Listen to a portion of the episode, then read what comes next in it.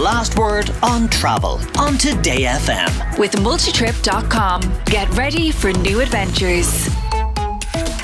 Let's talk travel with Sarah Slattery from the travelexpert.ie. And let's talk about travelling with pets. Because, Sarah, this is something I'm personally interested in.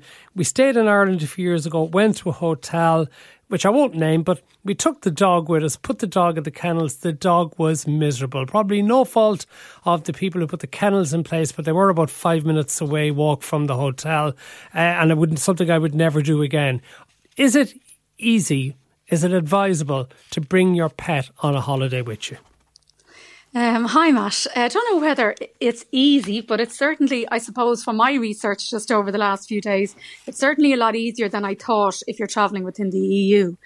Um, the first thing I would say is, um, even if you're even contemplating it, just get a pet passport. The pet passports are actually valid for life once your pet's rabies um, vaccination is in date. So even if it's something you're thinking about, just go ahead and get it. And they're not, they're actually fairly straightforward to, to, to get. So Again, where'd you get them? your vet basically will help you with all of that. Uh, you need to you need a veterinary health certificate. So your vet uh, you contact your vet or the regional veterinary office at least two months in advance of travel to make sure that you've plenty of time that the documents can be certified. And um, then you need your up to date rabies vaccination. Um, this has to be done at least 21 days before you travel. And for anyone with new pets, um, it they can't, it can't be done until the pets are 12 weeks old. So you basically the earliest you can travel with your pet is 15 weeks. Um, and then your pet needs to be microchipped. Um, and that's pretty much it. Once but if the have, pets, there's only certain types of pets, so you can't get your rabbit on board a flight, can you? For example. No, sorry, I should have said that. Um, this this pet passport applies to dogs, cats, and ferrets only. So um, there there are links. Um, I have a post about this on the website, but there are links if you're traveling with other types of pets as well. Uh, different rules apply. So I suppose I just I figured it's probably mostly dogs or cats at the moment. So I, I, I, I pretty much stuck to that. Uh, but once you have all of those things, um, you're, you're pretty much good to go within the EU. Um, uh, when you start looking outside the EU, it gets a little bit more complicated because you need an animal health certificate. Um, this has to be done 10 days, no more than 10 days before you arrive in the EU. It also varies country to country. So th- there's a lot more involved if you're thinking of travelling further afield. Okay, and then it's interesting the treatment against tapeworm is particularly interesting. Yeah, Ireland is actually free from tapeworm. So if if you're leaving Ireland uh, to go to France, for instance, you don't need anything else other than those three things that I mentioned.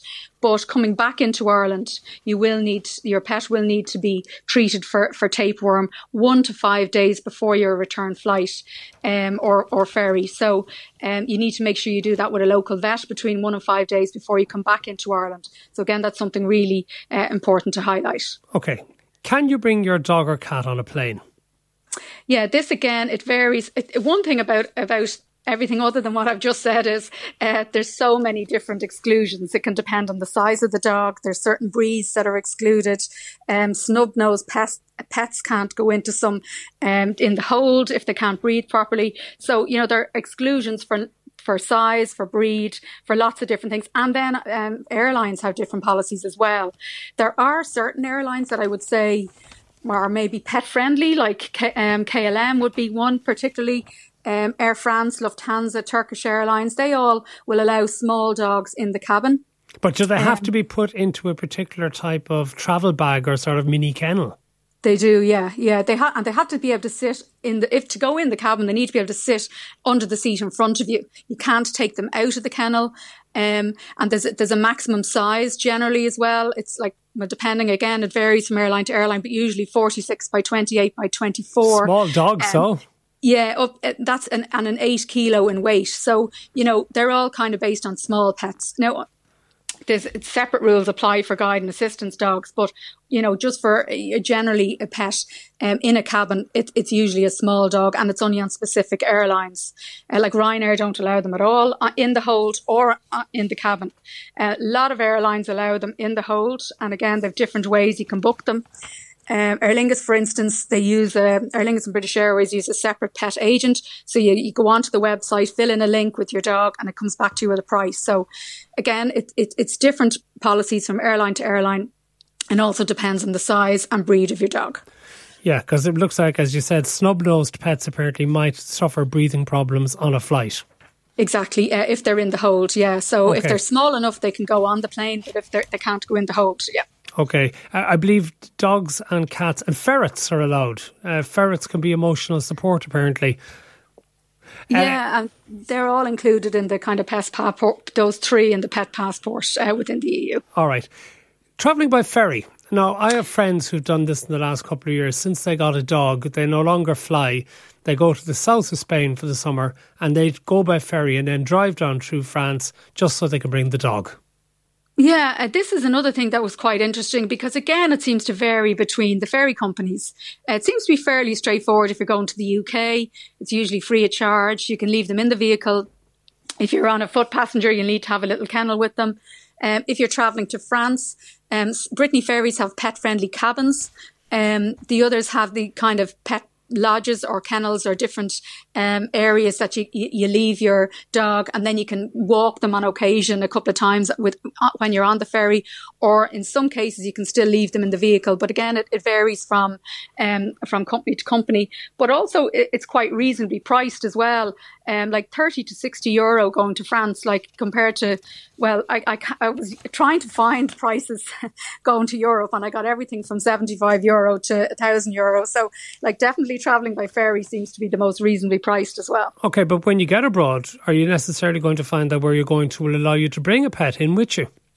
Yeah, it's it's it's vital that you obviously check. Now, more and more places are becoming pet friendly, but uh, uh, really, actually interesting what you mentioned at the start of this about hotels in Ireland because it's the same everywhere. You know, pet friendly is such a loose term. You know, pet friendly might mean that you know they can stay in your room, but you're not they're not allowed to leave the room. Um, it can mean in some hotels there's pet concierge. They accept all different types of dogs. Um, Kimpton hotels, for instance, have a fantastic pet policy where they accept all types of dogs, regardless of size. Uh, it's all free of charge. You know, so there's different hotels have different policies. So it's it's it's again, it's really important to check it. Good websites like Booking.com and Airbnb have a box that you can tick uh, for pet friendly, and it'll you know narrow down the search. So they're really, really handy to have.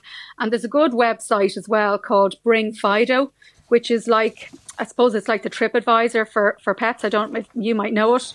Um, but that it has all restaurants that allow pets and hotels and activities that you can do with your pet when you're abroad as well.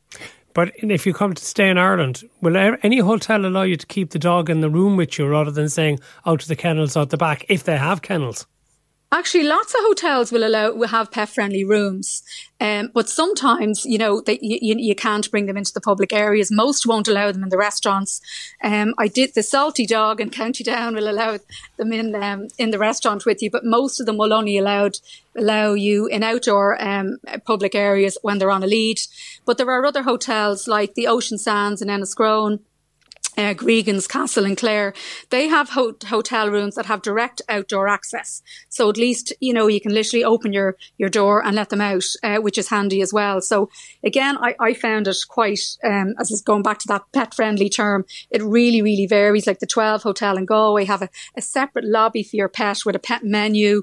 Um, a few hotels, some five stars like Castlemart or Ashford Castle have a pet concierge, you know, they to give you their do- your dog turn down treats and all sorts of things, you know. So again, it really, really varies. Okay. Um, you know, from from hotel to hotel. We leave it there. Sarah Slattery from the travelexpert.ie. Thank you for joining us. The last word with Matt Cooper. Weekdays from 4.30. Today